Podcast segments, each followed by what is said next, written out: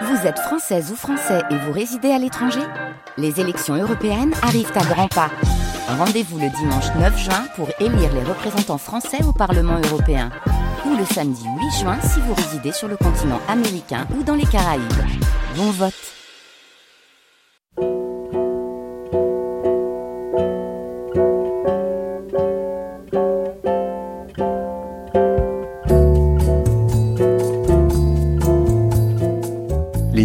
France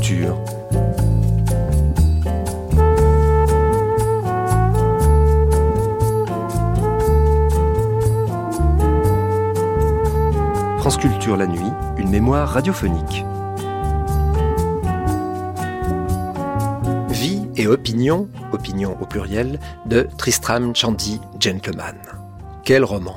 Opinion au pluriel, oui. Vie au singulier. Mais avant que Tristram Shandy ne se décide à naître, à venir au monde, tout simplement, il en faut des pages et des pages. Et l'on a le temps de s'amuser, entre autres, aux aventures, mes aventures et ridicules de l'oncle Toby, par exemple, cette sorte de Don Quichotte. Tristram Shandy, un roman que Diderot avait lu, apprécié, et dont il s'était inspiré à sa façon avant d'écrire Jacques le Fataliste. Laurence Sterne, le Rabelais d'Angleterre, selon Voltaire. Laurence Sterne, le père littéraire de Tristram Shandy et du voyage sentimental en France et en Italie. Laurence Sterne, au menu d'anthologie étrangère le 2 mai 1962 sur la chaîne nationale.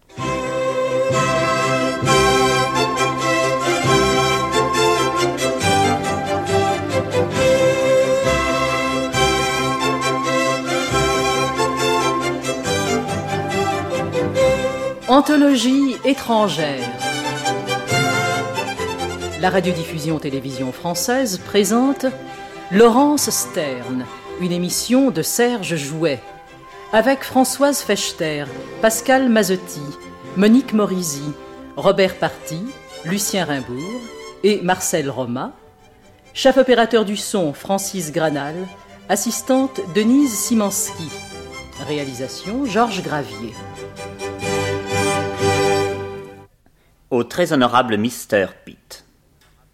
Monsieur, jamais pauvre diable dédicaçant ne mit en sa dédicace moins d'espoir que moi aujourd'hui. C'est que j'écris dans un coin retiré du royaume, sous le chaume de la maisonnette solitaire, où je ne cesse de me défendre par la seule gaieté contre les assauts de la maladie et autres misères de l'existence, persuadé que je suis, en effet, qu'un homme, s'il sourit, et s'il rit, mieux encore, ajoute quelque chose à la portion de vie qui nous est accordée. Je prendrai seulement la liberté de vous demander pour ce livre, non point que vous le preniez sous votre protection, il doit se protéger lui-même, mais que vous l'emportiez à la campagne. Si j'apprenais qu'il a pu vous y faire sourire ou tromper un instant quelque douleur, je me tiendrai pour aussi heureux et peut-être plus heureux qu'aucun ministre, un seul excepté, dont j'ai jamais lu ou entendu l'histoire. Je suis, monsieur, de votre grandeur et mieux encore de votre bonté, le très humble et dévoué serviteur, l'auteur. L'auteur? Qui est l'auteur? Qui donc s'adresse, avec tant de confiance et de gentille simplicité, au très honorable Mr. Pitt, Premier ministre de Sa Majesté George II d'Angleterre, en tête d'un livre qui paraît au dernier jour de décembre 1759, à York, sous le titre suivant Vie et opinion de Tristram Shandy, gentilhomme. C'est Laurence Sterne, jusqu'à ce moment pasteur de campagne, vicaire à Sutton, un très petit village à quelques milles d'York. Depuis 1738, c'est-à-dire pendant 22 ans, marié à une fille de pasteur d'origine française, il a mené là une vie obscure, partagée entre les ordinaires tâches pastorales de sa charge, les travaux de fermier amateur et les intrigues locales. Les livres, la peinture, le violon, la chasse étaient ses amusements. Arrière-petit-fils d'archevêque, petit-fils de riches bourgeois, neveu de l'archidiacre d'York, Mais fils d'un pauvre militaire sans fortune et sans gloire, il a vécu une enfance difficile, bousculée, errante mais variée et pittoresque à travers les garnisons et les cantonnements. Chaque étape voit naître ou mourir un bébé Sturm, Laurence Résis, ainsi que deux sœurs. Mais il voit vivre de près et avec sympathie son premier personnage, Chandéien. Mon père était un petit homme vif, adroit au dernier degré à tous les exercices, fort patient devant la fatigue et les désappointements, dont il plut à Dieu de lui donner pleine mesure. Il était un peu prompt et pétulant de caractère, mais aimable et bienveillant, dénué de tout calcul, et si innocent dans ses intentions qu'il ne suspectait celle de personne, en sorte que vous auriez pu le duper dix fois par jour, si neuf n'avaient pas suffi pour atteindre votre but.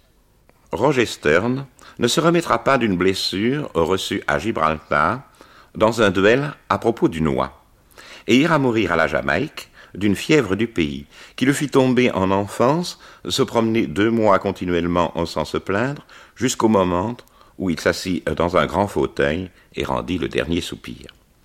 Lawrence est alors orphelin à dix-huit ans. L'oncle ecclésiastique lui assure des études sans histoire à Cambridge et la charge pastorale, sinon la vocation, suit tout naturellement. Elle sera exercée, c'est à présent chose attestée et sûre après avoir été contestée, avec un zèle, ou au moins avec une conscience professionnelle d'une très honnête qualité pour l'époque. Après avoir aidé son neveu, l'oncle s'en est servi, puis lui a nui. Les rivalités, les intrigues, les calomnies vont grand train dans l'entourage. Stern souffre et réagit. Il se défend, et il défend ses amis. Il vient justement de produire un vif pamphlet, Political Romance, où les grands personnages de l'archevêché et du chapitre sont ridiculisés et rapetissés dans une satire comique irrésistible et vengeresse. Les luttes sordides, pour la hauteur d'un lutrin ou la possession d'un manteau, en transposent d'autres non moins laides. Le texte sera brûlé aux flammes purificatrices de l'apaisement général, mais quand on retrouvera quelques exemplaires qui ont échappé à la fumée, cette histoire d'un bon vieux manteau chaud fera penser au premier pamphlet de Swift ou au conte du tonneau. Cet exercice a sans doute révélé à Stern la joie d'écrire. Et il se peut que ce soit beaucoup pour l'éprouver de nouveau, et avec plus de force qu'il ait commencé si vite après Tristram Shandy. Le premier éclair est occasionnel, restreint, localisé, étouffé, une œuvre naturelle, spontanée, essentielle, étouffante commence. Ouvrons le premier ouvrage de ce respectable inconnu qui débute dans les lettres à 46 ans et qui n'a plus que 8 ans à vivre. À mon sens, lorsque mes parents m'engendrèrent, l'un ou l'autre aurait dû prendre garde à ce qu'il faisait. Et pourquoi pas tous deux, puisque c'était leur commun devoir. S'ils avaient à cet instant dûment pesé le pour et le contre, s'ils s'étaient avisés que de leurs humeurs et dispositions dominantes allaient dépendre non seulement la création d'un être raisonnable, mais peut-être l'heureuse formation de son corps, sa température, son génie, le moule de son esprit, et, si douteux que cela leur parût, jusqu'à la fortune de leur maison, s'ils avaient dûment examiné tout cela, je suis persuadé que j'aurais fait dans le monde une toute autre figure, et serais apparu au lecteur sous des traits sans doute fort différents de ceux qu'il va voir. Croyez-moi, bonnes gens, la chose n'est pas une bagatelle, comme beaucoup d'entre vous le pensent. Vous n'êtes certes pas sans avoir entendu parler des esprits vitaux, de leur transmission de père en fils, etc., et de bien d'autres merveilles. Eh bien, je vous donne ma parole, que le bon sens ou la folie d'un homme ses succès ou ses mésaventures dans le monde dépendent pour les neuf dixièmes des mouvements de ses esprits, de leurs activités et des voies où on les engage. Une fois lâchés, bien ou mal, l'affaire est conclue. Les voilà partis pêle-mêle à tous les diables. Foulant et refoulant le même chemin, ils le rendent aussi uni et lisse qu'une allée de jardin. Quand ils s'y sont une fois accoutumés, le démon lui-même ne saurait les en avertir. Pardon, mon ami, dit ma mère. N'avez-vous pas oublié de remonter la pendule? Grand Dieu! s'exclama mon père, non sans un effort pour étouffer sa voix. Depuis la création du monde, une femme a-t-elle jamais interrompu un homme par une question si sotte? Pardon, que disait votre père? Rien. Je ne vois donc rien dans la question de votre mère qui fût positivement bon ou mauvais. Je la considère pour moi, monsieur, comme hors de propos, car elle éparpilla ses esprits vitaux dont la fonction eût été de m'accompagner et de conduire par la main l'homonculus jusqu'au milieu destiné à le recevoir. J'ai été engendré dans la nuit comprise entre le premier dimanche et le premier lundi du mois de mars de l'an de grâce 1718. Je suis formel sur ce point. Mais comment puis-je fournir de telles précisions sur des faits qui se sont passés avant ma naissance? Cela résulte d'une petite anecdote, connue seulement du cercle de famille, et que je rends aujourd'hui publique pour l'éclaircissement de ce que j'avance. Je dois vous apprendre que mon père, qui commerçait jadis en Turquie, s'était à cette époque retiré depuis quelques années des affaires pour vivre et pour mourir dans la propriété paternelle. Il fut, je crois, l'homme le plus réglé du monde en tout ce qu'il faisait, affaires ou divertissement. Pour donner un exemple de l'extrême exactitude dont il fut à vrai dire l'esclave, il s'était pendant de nombreuses années fixé comme une règle immuable de remonter de ses propres mains la grande pendule debout sur le palier de l'escalier de derrière, le soir du premier dimanche de chaque mois. Et cela toute l'année. Il ne manquait pas plus de le faire que le dimanche d'arrivée, et comme à l'époque dont je parle, il avait entre cinquante et soixante ans, il avait été peu à peu conduit à concentrer à la même date divers autres devoirs familiaux, afin, confiait-il souvent à mon oncle Toby, afin de se débarrasser de tous en une seule fois et d'éviter tout le reste du mois leur hantise importune. Un seul accident rompit cette ordonnance. J'en fus pour une grande part la victime et crains d'en ressentir les effets jusqu'au tombeau. Par une de ces malencontreuses associations d'idées sans fondement naturel, ma mère, à la longue, ne put plus entendre remonter la dite pendule sans voir soudain surgir certaines autres pensées, et vice-versa. À en croire le sagace Locke, plus averti en un tel sujet que la plupart des hommes, ces étranges combinaisons d'idées causent plus d'actions déraisonnables que toute autre source de préjugés. Cela soit dit en passant. Encore aujourd'hui, et ce soir, souhaitons que ce soit le cas pour plusieurs d'entre ceux qui écoutent et qui ne connaissent pas d'avance Stern et son Tristram Shandy, la découverte a gardé, nous semble-t-il, une force de choc et de surprise assez stupéfiante. Comment ne l'aurait-elle pas eu? Et bien davantage les contemporains. En fait, elle l'obtint. La phrase Pardon, mon ami, n'avez-vous pas oublié de remonter la pendule fut vite célèbre. Trop vite et trop célèbre, surtout venant d'un pasteur.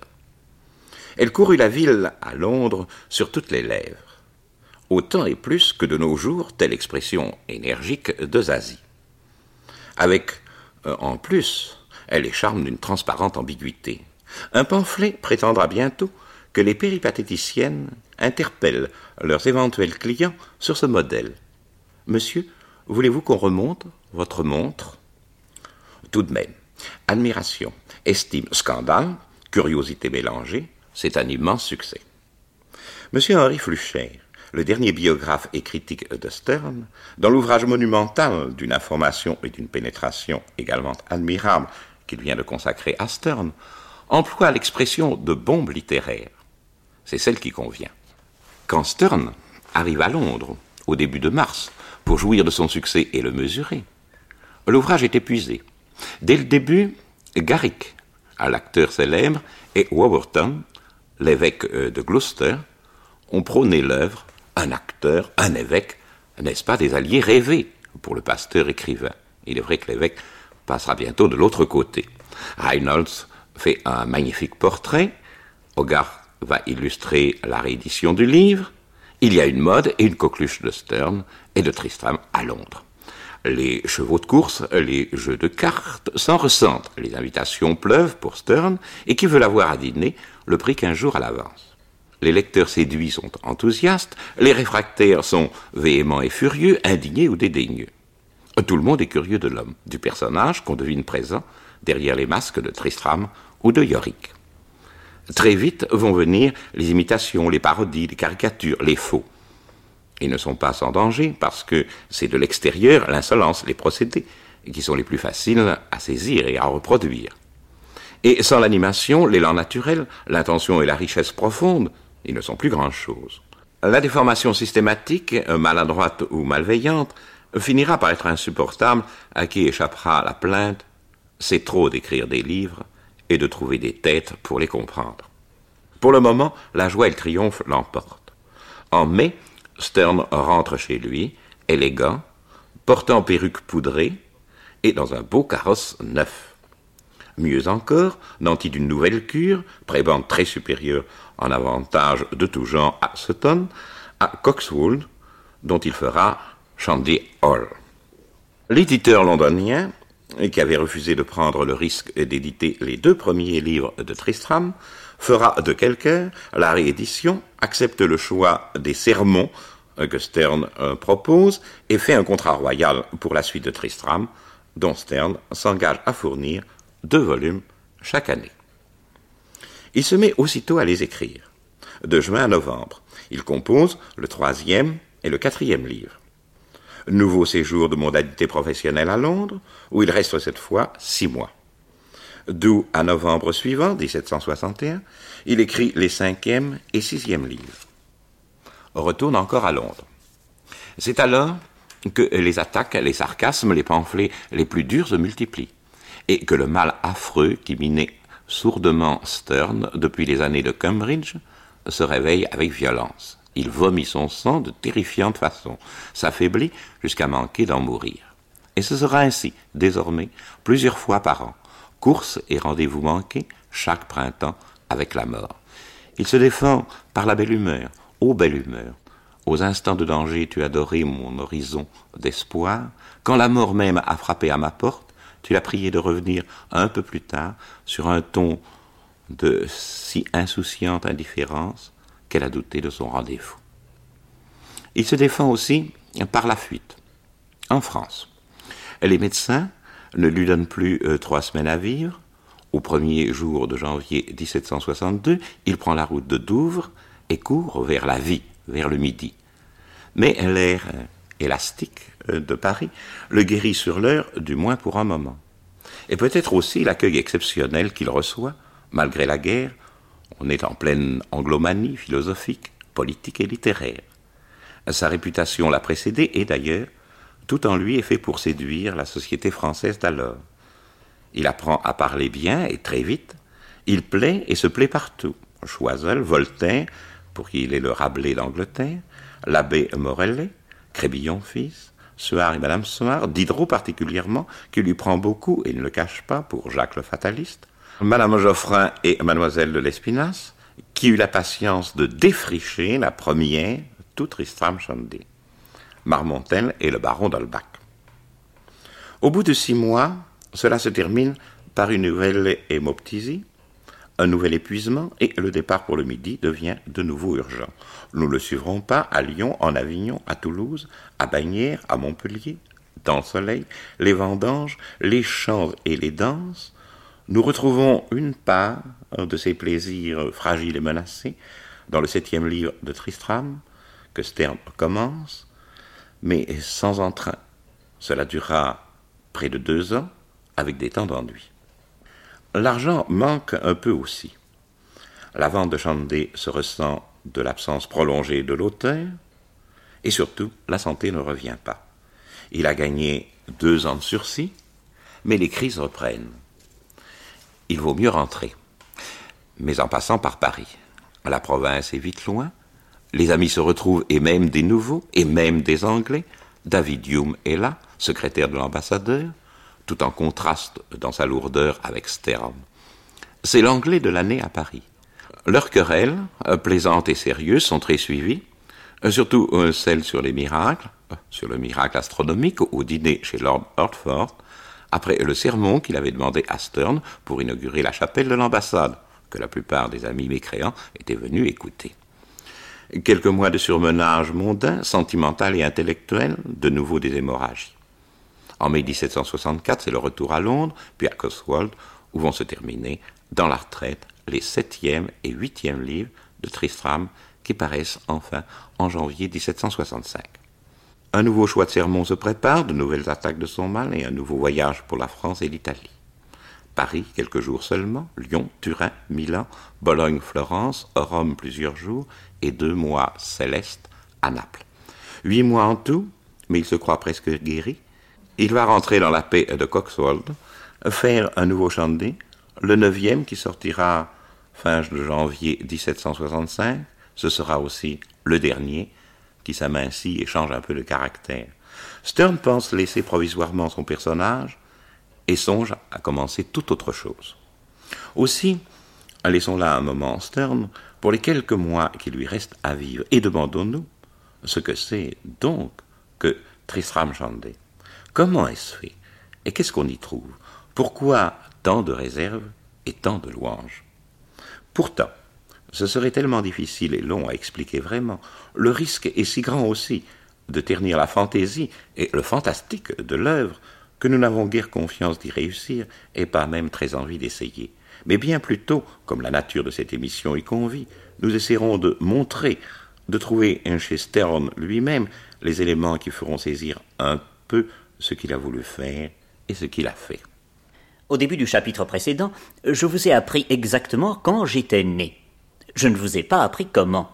Vous devez avoir quelque patience. J'ai entrepris, voyez-vous, le récit non seulement de ma vie, mais de mes opinions, avec l'espoir que la connaissance de l'une et par suite de mon personnage et du genre de mortel auquel vous avez affaire aiguiserait votre appétit pour les autres. Chemin faisant, les liens de la politesse déjà établis entre nous se muront en familiarité, et celle-ci, hormis quelques défaillances de l'un ou de l'autre, en amitié. Ô diem préclarum. Rien alors de ce qui me concerne ne sera jugé insignifiant en soi ou ennuyeux sous ma plume.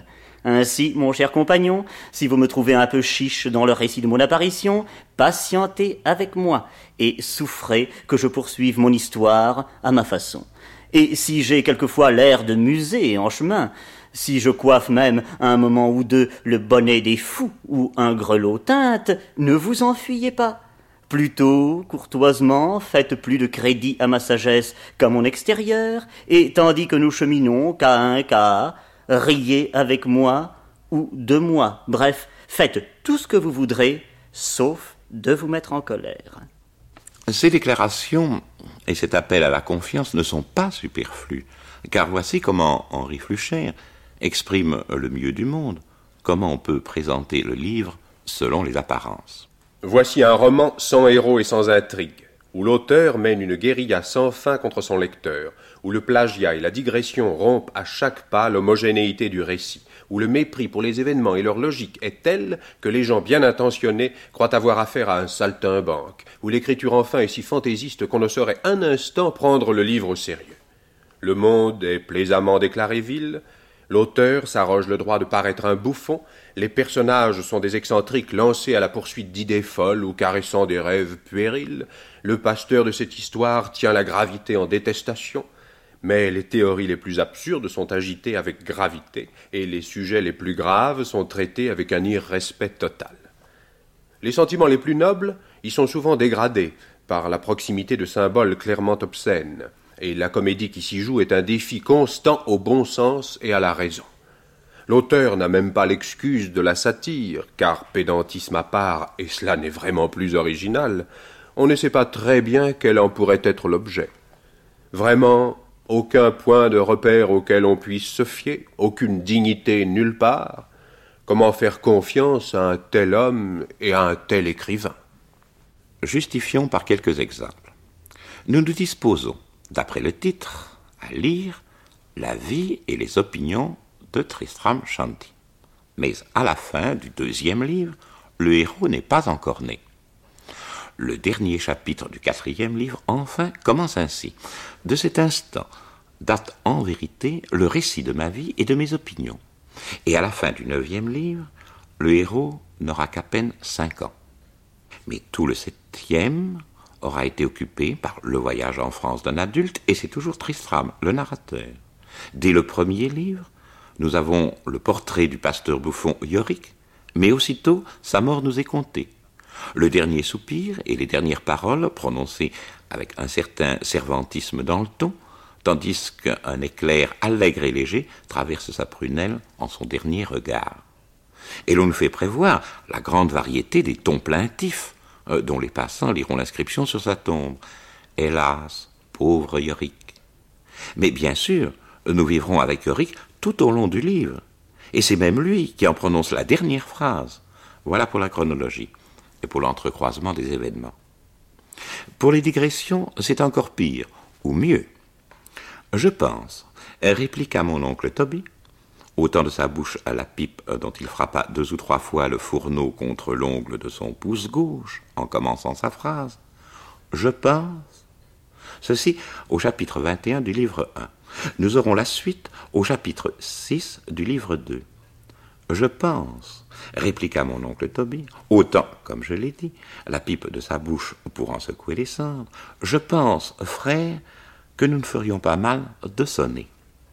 Nous laisserons ainsi longtemps, cinq minutes, Madame Shandy, figée dans une immobilité de déesse du silence, écoutant passionnément à la porte, et nous la retrouverons sept chapitres plus loin. Que dire d'une descente d'escalier?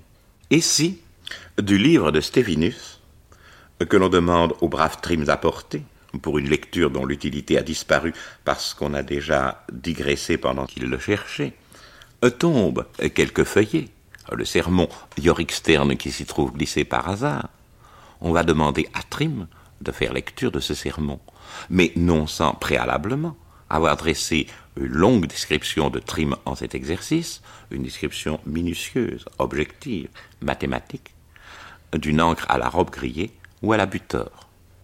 L'auteur ne prend aucun parti, car il ne traite que de la conscience, n'en déplaise à vos honneurs. La raison de Trim égaya toute la compagnie, sauf le docteur Slop, qui tourna vers lui un visage un peu irrité. Commencez, Trim, et lisez distinctement. À vos ordres. Mais, avant que le caporal Trim ne commence, je dois vous décrire son attitude. Je crains que sans cela vous ne l'imaginiez dans une posture empruntée, roide, verticale, et faisant porter également sur ses deux jambes le poids de son corps, regard fixe comme au garde à vous, un visage résolu, et le poing crispé sur son sermon comme sur un mousquet. Bref, vous risquez de voir un trim à la tête de son peloton et prêt au combat. Or, son attitude différait de celle-ci autant que vous pouvez le concevoir. Il se tenait debout, devant son auditoire, le corps souplement incliné, juste à 85 degrés et demi au-dessus de l'horizon. Les habiles orateurs auxquels j'adresse ces lignes savent que tel est bien le véritable angle persuasif d'incidence. On peut parler ou prêcher à n'importe quel autre angle, c'est certain, on le fait même tous les jours, mais avec quel effet je vous en laisse juge. Et la nécessité de ces 85 degrés et demi exactement mesurés ne nous montre-t-elle pas en passant l'intime union des arts et des sciences? Comment diable le caporal Trim, qui ne distinguait pas un angle aigu d'un obtus, était-il tombé précisément sur celui-là? Fût-ce par chance, don naturel, sans commun ou imitation? On en disputera dans ce chapitre de l'Encyclopédie des arts et des sciences où seront examinés tous les instruments de l'art oratoire au Sénat, en chair, au prétoire, au café, dans l'alcôve et au coin du feu. Trim se tenait donc debout. Je me répète pour achever un croquis d'ensemble le corps incliné et faiblement ployé en avant, les sept huitièmes de son poids portant sur la jambe droite, cependant que le pied de sa jambe gauche, dont le défaut ne nuisait pas à son attitude, avançait légèrement, non pas de côté ni droit devant soi, mais sur une ligne intermédiaire le genou plié, mais sans exagération, afin de demeurer encore dans les limites d'un bel équilibre, et j'ajouterai d'un équilibre scientifique, car cette jambe avait tout de même un huitième du poids à supporter, ce qui déterminait sa position sans ambiguïté, le pied ne pouvant être porté plus avant, ni le genou davantage plié qu'il n'était mécaniquement concevable, si ce huitième de poids devait être en effet soutenu et porté. Je recommande ce point aux peintres, et dois-je ajouter aux orateurs aussi? Euh, Non, car s'ils ne l'observent pas, ils choiront sur leur nez. En voilà assez sur le corps et les jambes du caporal Trim.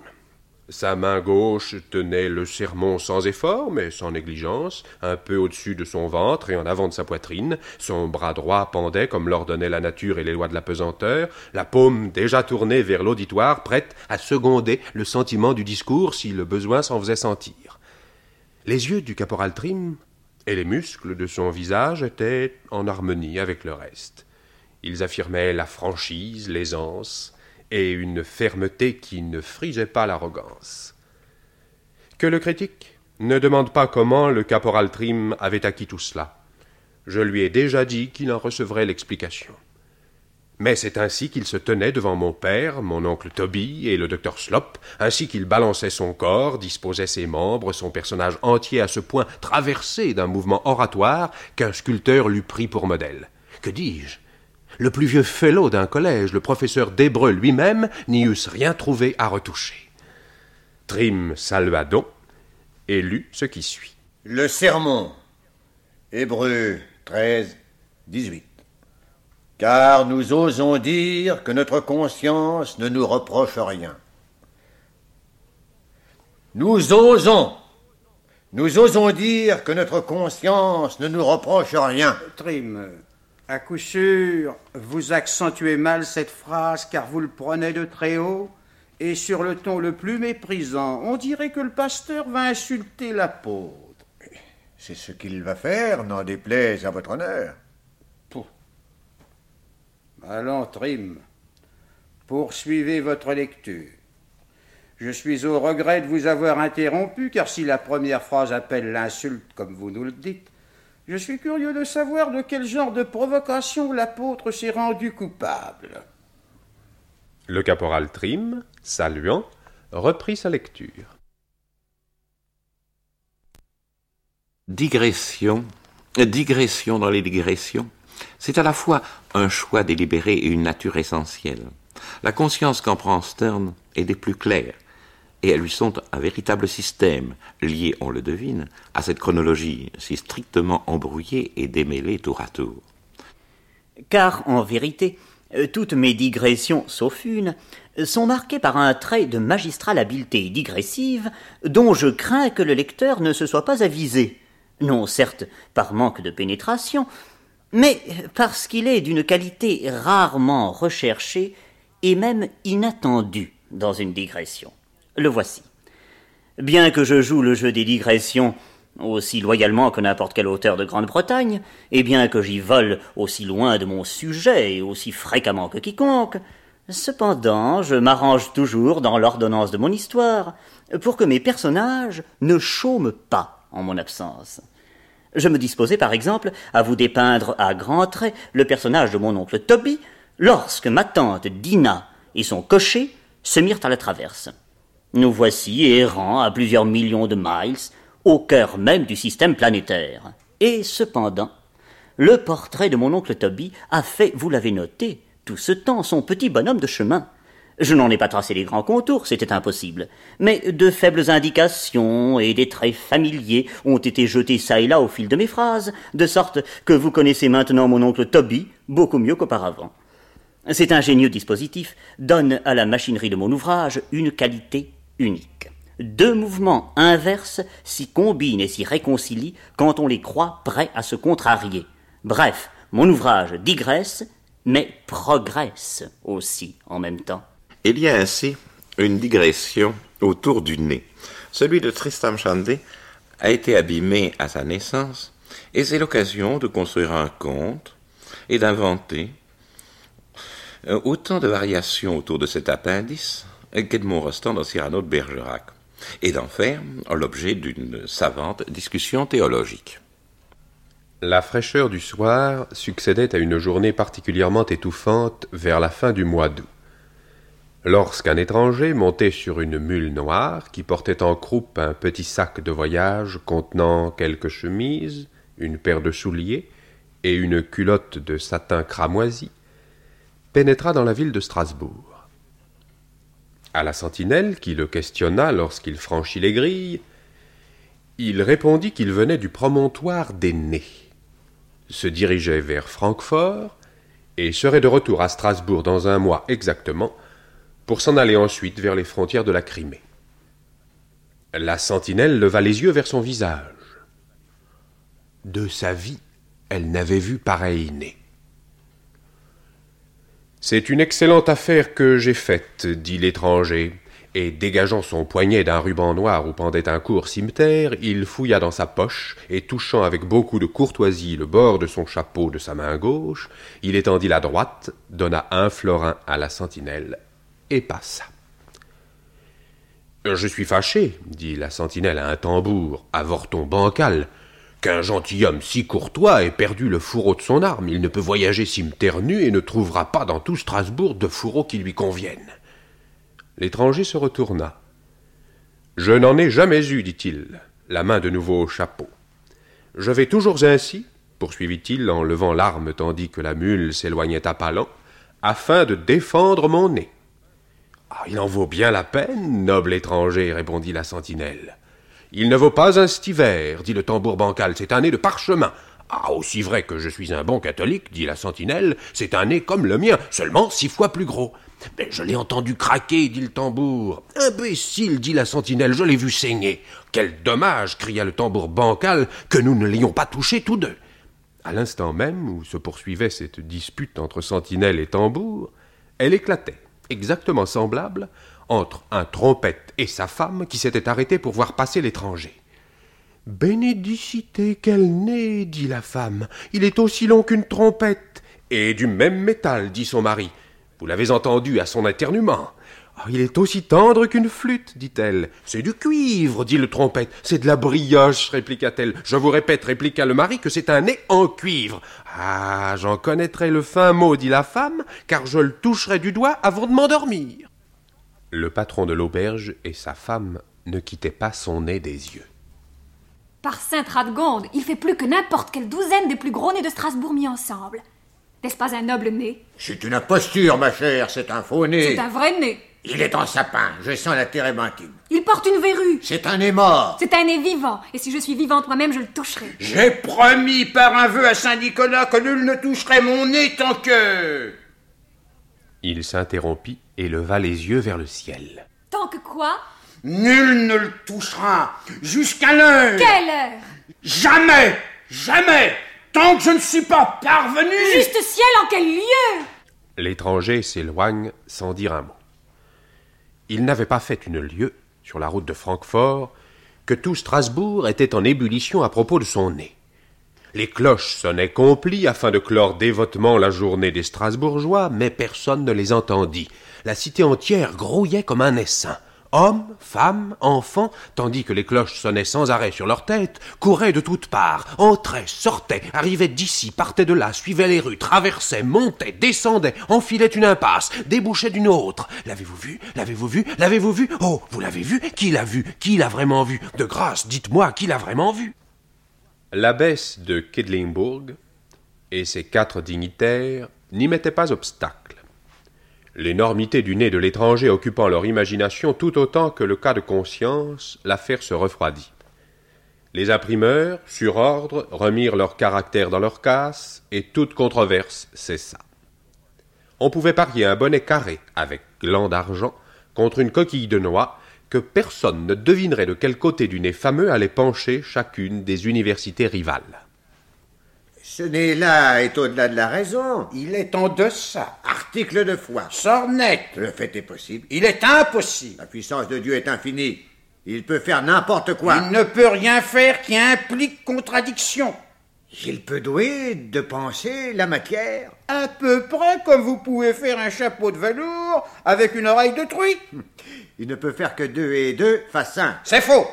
Un pouvoir infini est un pouvoir infini. L'infini ne s'étend qu'au possible. Par Dieu qui est dans le ciel, la toute-puissance peut créer un nez aussi gros que le clocher de Strasbourg. Le clocher de Strasbourg étant, on le sait, le plus haut et le plus gros du monde, les anti-naziens crièrent qu'un nez de 575 pieds pût être porté au moins par un homme de taille moyenne.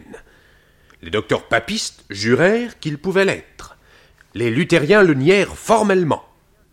Ce fut l'origine d'un débat poursuivi très avant sur l'étendue et les limites des attributs moraux ou naturels de Dieu. De là, on fut naturellement renvoyé à saint Thomas d'Aquin et de saint Thomas d'Aquin au diable. On ne disait plus un mot du nez de l'étranger dans la dispute. Il avait juste servi comme une frégate à les mener en haute mer dans le golfe de la théologie scolastique, et tous fuyaient maintenant devant la tempête. Quant aux événements de la courte vie de Tristram, qui emplissent de toutes les ramifications possibles tout le livre, c'est en bref la petite succession des malheurs suivants. Après le malheur initial de la génération, gênée par l'insipide et inopportune question de Madame Chandy à son mari dans l'exercice de ses fonctions, vient le second malheur du nez écrasé par les forceps du docteur Slop. Puis le troisième malheur du baptême précipité. L'affolement et l'étourderie de la servante Susanna, le temps de traverser une galerie, elle n'a pu se rappeler que la première syllabe tris euh, du prénom choisi avec tant de soin par M. Chandy, conformément à sa théorie et des prénoms, cette défaillance de Susanna, donc, combinée à la vanité du vicaire trop ravi de donner son propre nom à l'enfant, ont abouti à l'appeler Tristram, au lieu de Trismégiste, qui lui était destiné. Tristram, bien sûr, entre tous les prénoms positifs et neutres possibles, est celui que M. Chandy déteste et redoute le plus. Suit le quatrième malheur. Le caporal Trim, pour fournir le matériel nécessaire aux campagnes et batailles et sièges miniatures de l'oncle Toby, et lui permettre d'exercer sa théorie des fortifications, sa chimère de militaire en retraite forcée, a dégarni les fenêtres des contrepoids et des poulies, et Tristram a reçu le châssis de la fenêtre de la nurserie, ainsi démantelé, tombé comme un éclair sur les parties les plus sensibles et précieuses de son individu. Au chapitre 17 du livre 5, l'accident est compté. Soins, désespoir, considérations diverses. Au chapitre 15, mais du livre 6, qui tient en une ligne et demie, M. Chandy décide, dans un accès de défi à l'humanité entière, je lui mettrai tout de même des culottes. Que tout le monde en pense ce qu'il voudra. Les deux chapitres suivants expliquent comment la décision a été prise au cours de ce que Mr. Shandy appelle, non sans humour, ses lits de justice. Marié à Madame Shandy, qui, au milieu de toutes ces extravagances, se distingue par une plate passivité, c'est néanmoins auprès d'elle que M. Shandy euh, cherche certaines inspirations qui nous font penser à Ionesco. Nous devrions, Mrs. Shandy, nous devrions commencer à y songer. Cet enfant bientôt devra porter culotte. En effet. Nous sommes déjà honteusement en retard. C'est vrai, Mr. Chandy. Il a cependant très bonne mine dans ses robes. Très bonne mine, assurément. À tel point qu'on pêcherait presque qu'on les lui autant. Je le crois. Et pourtant, il a beaucoup grandi. Beaucoup. Il est certes très grand pour son âge. De qui diable tire-t-il? Oui. De qui? Je suis moi-même de petite taille. Oui, de petite taille. Il aura l'air idiot dans ses culottes neuves. Il sera très gauche, assurément. Et nous aurons de la chance si la chose s'arrête là. Beaucoup de chance. J'imagine qu'il ressemblera aux enfants d'autrui. Exactement. Je le suppose, mais j'en serai fâché. Il faut les faire de cuir. Elles dureront davantage. Mais on ne pourra les doubler. Non. La futaine serait mieux. Rien de mieux. Sauf le basin. Le basin l'emporte surtout. Il ne faut tout de même pas le faire mourir de froid. Surtout pas. J'ai résolu pour moi qu'il n'y aurait pas de poche. Elles n'ont aucune nécessité. Euh, J'entends à sa veste et à son gilet. C'est bien ce que j'entends aussi. Et cependant, s'ils possèdent une toupie ou un sabot plus qu'un royaume pour eux, pauvres enfants, Il faudra bien qu'il sache où les fourrer en lieu sûr. Selon votre bon plaisir, Mr. Chandy. Mais ne pensez-vous pas que j'ai raison? Tout à fait raison, Mr. Chandy, si cela vous plaît. Vous voilà bien. Si cela me plaît, vous ne connaîtrez jamais Mrs. Shandy, et je m'épuiserai en vain à vous l'apprendre, la différence entre ce qui plaît et ce qui convient. Nous avons laissé Stern à sa dernière livraison de Tristram Shandy, et désireux de faire autre chose. Cette autre chose, c'est le voyage sentimental. Nous en donnerons un passage avant de terminer, pour essayer de faire saisir la différence de registre entre le voyage et Tristram. C'est un récit où se mêlent les expériences de ces deux voyages français. La valeur du mot sentiment ou sentimental est bien personnelle à Stern et n'est pas très traduisible autrement qu'en le lisant. Le mot se trouve très tôt, pour la première fois, en cet emploi. Dès 1740, dans les lettres à sa future femme, il dit sa peine quand elle l'a quitté et qu'il se trouve seul devant la table mise pour lui seul, là où ils prenaient ensemble des repas tranquilles et sentimentaux. Déjà, les larmes et le mouchoir blanc obligé accompagnent le mot. Ils ne sont pas l'essentiel, c'est plutôt un attendrissement avec beaucoup de grâce, de sourire et de rire, de malice, et un ravissement de finesse pour plaire et toucher et rencontrer une émotion à mesurer, un égarement maîtrisé, une effusion contenue, délicate et délicieuse, dont il faut jouir jusqu'à l'extrême. Les passages tendres ou pathétiques de Tristram avaient été parmi les mieux appréciés, et Stern va au-devant de son public sans avoir à contrarier sa nature qui le portait du même côté.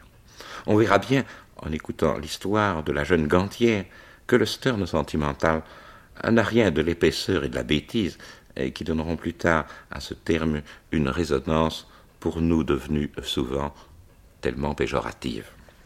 Salut à vous, douces petites aménités de la vie, car vous en aplanissez le chemin.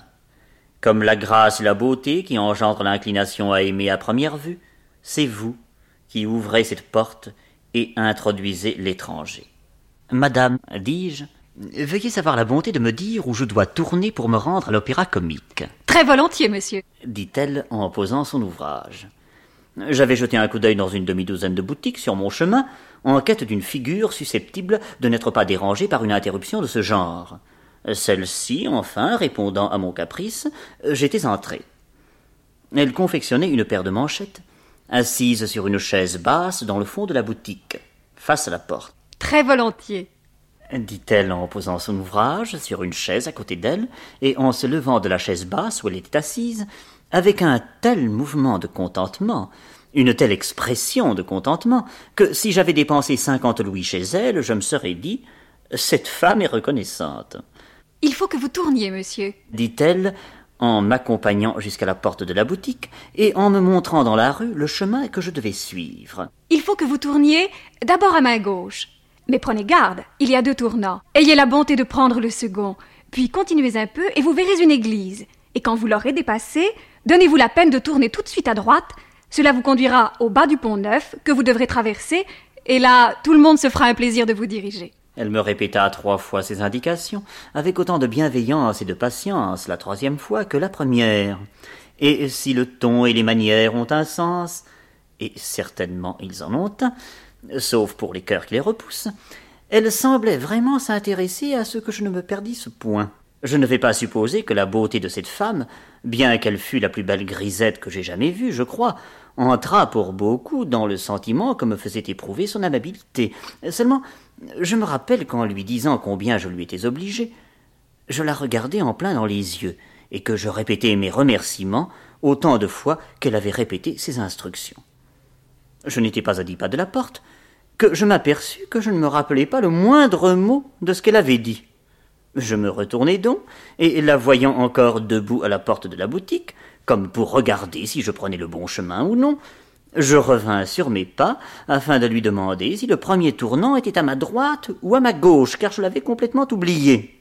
Est-ce possible? dit-elle en riant à demi. C'est très possible, répliquai-je. Quand un homme prête plus d'attention à une femme qu'à ses bons avis, Comme c'était la pure vérité, elle le prit comme toute femme prend ce qui lui est dû, avec une légère révérence. Attendez. dit-elle en posant sa main sur mon bras pour me retenir, tandis qu'elle appelait un garçon dans l'arrière-boutique pour préparer un paquet de gants. Je vais justement, Dit-elle. l'envoyer avec un paquet dans ce quartier. Et si vous voulez avoir la complaisance d'entrer, ce sera prêt dans un instant. Et il vous accompagnera jusque-là. Je la suivis donc jusqu'au fond de la boutique, et prenant dans ma main la manchette qu'elle avait posée sur la chaise, comme si j'avais l'intention de m'asseoir, elle s'assit elle-même sur sa chaise basse, et aussitôt je m'assis à côté d'elle, Il sera prêt dans un moment. dit-elle. Et pendant ce moment, répliquai-je, j'aurais grand désir de vous dire quelque chose de très civil pour répondre à toutes ces amabilités. Tout le monde peut, à l'occasion, faire un acte de bienveillance. Mais une succession d'actes de ce genre montre que cette bienveillance fait partie du tempérament. Et certainement, ajoutai-je, si c'est le même sang qui part du cœur et qui descend aux extrémités, je touchai son poignet, je suis sûr que vous devez avoir le pouls meilleur qu'aucune femme au monde, Tâtez-le. dit-elle en tendant le bras. Posant donc mon chapeau, d'une main je lui pris les doigts, et je lui appliquai les deux premiers doigts de mon autre main sur l'artère. Plût au ciel, mon cher Eugène, que tu eusses passé par là, et que tu m'eusses vu assis, en habit noir, l'attitude langoureuse, comptant les pulsations une à une, avec autant de réel dévouement que si j'avais épié le flux et le reflux de sa fièvre. Combien tu aurais ri et moralisé sur ma nouvelle profession. Je t'aurais laissé rire et moraliser. Crois-moi, mon cher Eugène, t'aurais-je dit, il y a dans ce monde des occupations pires que de tâter le pouls d'une femme. Mais celui d'une grisette, aurais-tu dit, et dans une boutique ouverte, Yorick. Tant mieux, car puisque mes intentions sont droites, Eugène, je me moque bien que le monde entier me le voie tâter. J'avais compté vingt pulsations et je marchais rapidement vers la quarantième, lorsque son mari, sortant inopinément d'une arrière-boutique, me dérangea un peu dans mon compte, Ce n'est que mon mari. dit-elle. J'entamai donc une nouvelle vingtaine, Monsieur a la bonté dit-elle comme il passait près de nous. de se donner la peine de me tâter le pouls. Le mari ôta son chapeau et, me saluant, dit que je lui faisais trop d'honneur. Puis, quand il eut dit cela, il remit son chapeau et sortit. Bon Dieu, me dis-je comme il sortait, cet homme peut-il bien être le mari de cette femme? Que le petit nombre de ceux qui savent quels durent être les motifs de cette exclamation ne soit point vexé si je les explique à ceux qui les ignorent. À Londres, un boutiquier et sa femme semblent ne faire qu'une chair et qu'un sang. Dans les diverses qualités de l'esprit et du corps, c'est tantôt l'un, tantôt l'autre qui l'emporte, de sorte qu'en général ils vont de pair, et cadrent l'un avec l'autre aussi étroitement qu'il peut le falloir pour un mari et une femme. À Paris, il existe à peine deux ordres d'êtres plus différents, car le pouvoir législatif et le pouvoir exécutif de la boutique ne résidant pas dans le mari, il y vient rarement. Il se tient assis en bonnet de coton, sans voir personne, dans quelques pièces de derrière, obscures et tristes. Fils de la nature, aussi fruste que la nature l'a laissé.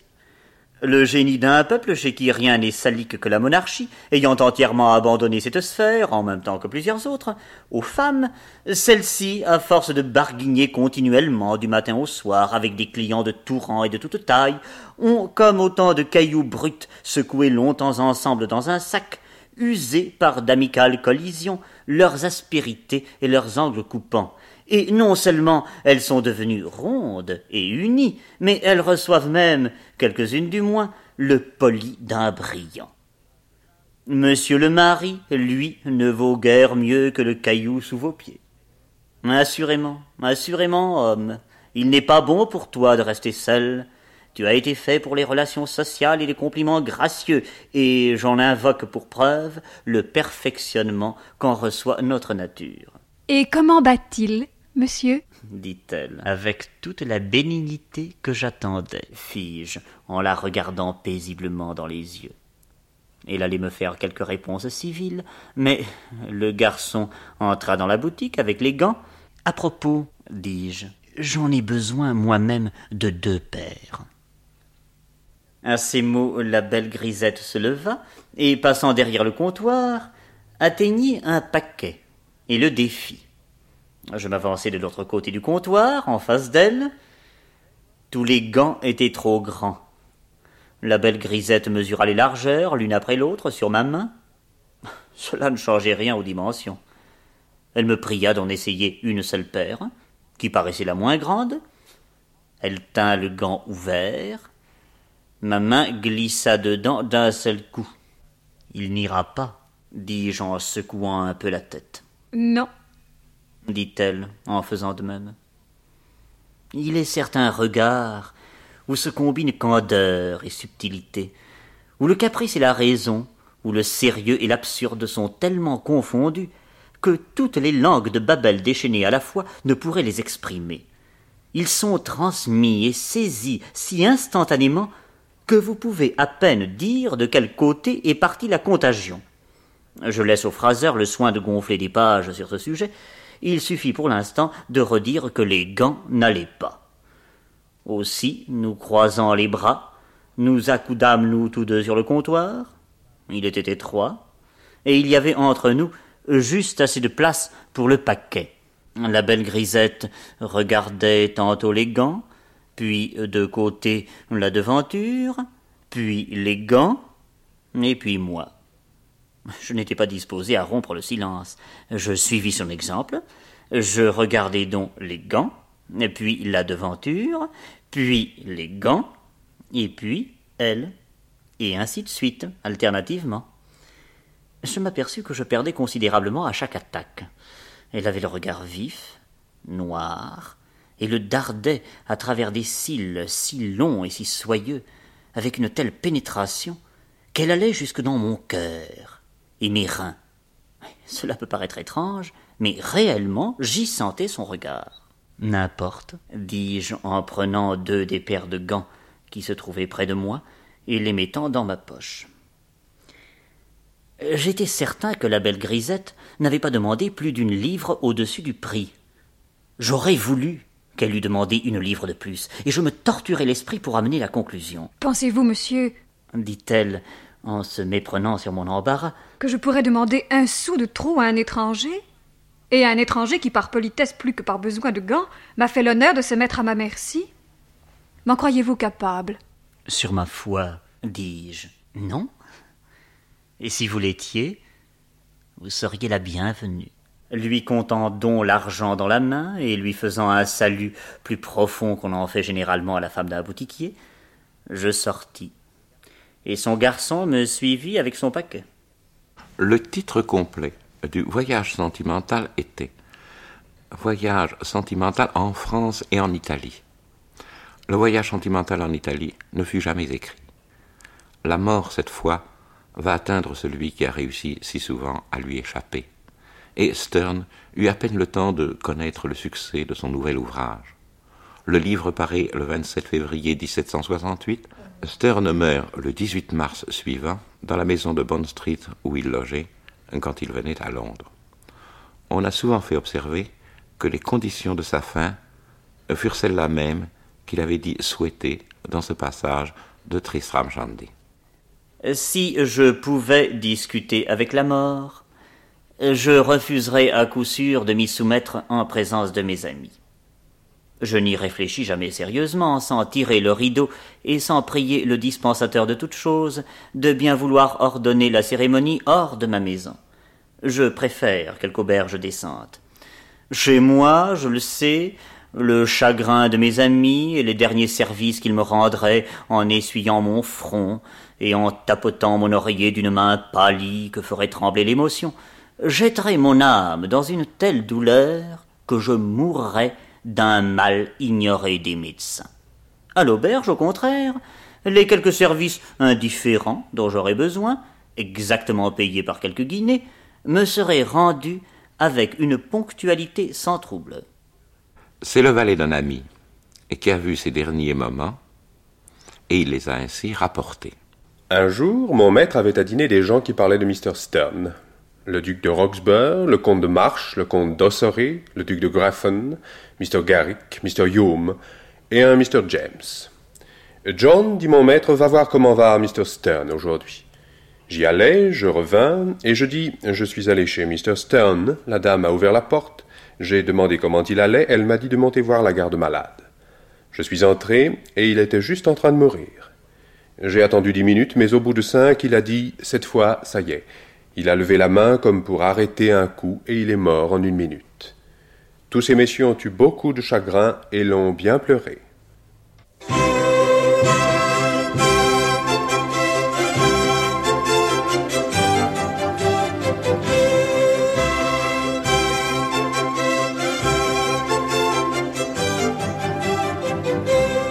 Anthologie étrangère. La radiodiffusion télévision française vous a présenté Laurence Stern, une émission de Serge Jouet, avec Françoise Fechter, Monique Morisi, Pascal Mazotti, Robert Party, Lucien Rimbourg et Marcel Roma. Chef opérateur du son Francis Granal, assistante Denise Simanski. Réalisation Georges Gravier. Cette émission a été diffusée pour la première fois sur la chaîne nationale le 2 mai 1962. Vous pourrez la réécouter en ligne ou la télécharger durant un an sur le site franceculture.fr, rubrique Les Nuits de France Culture.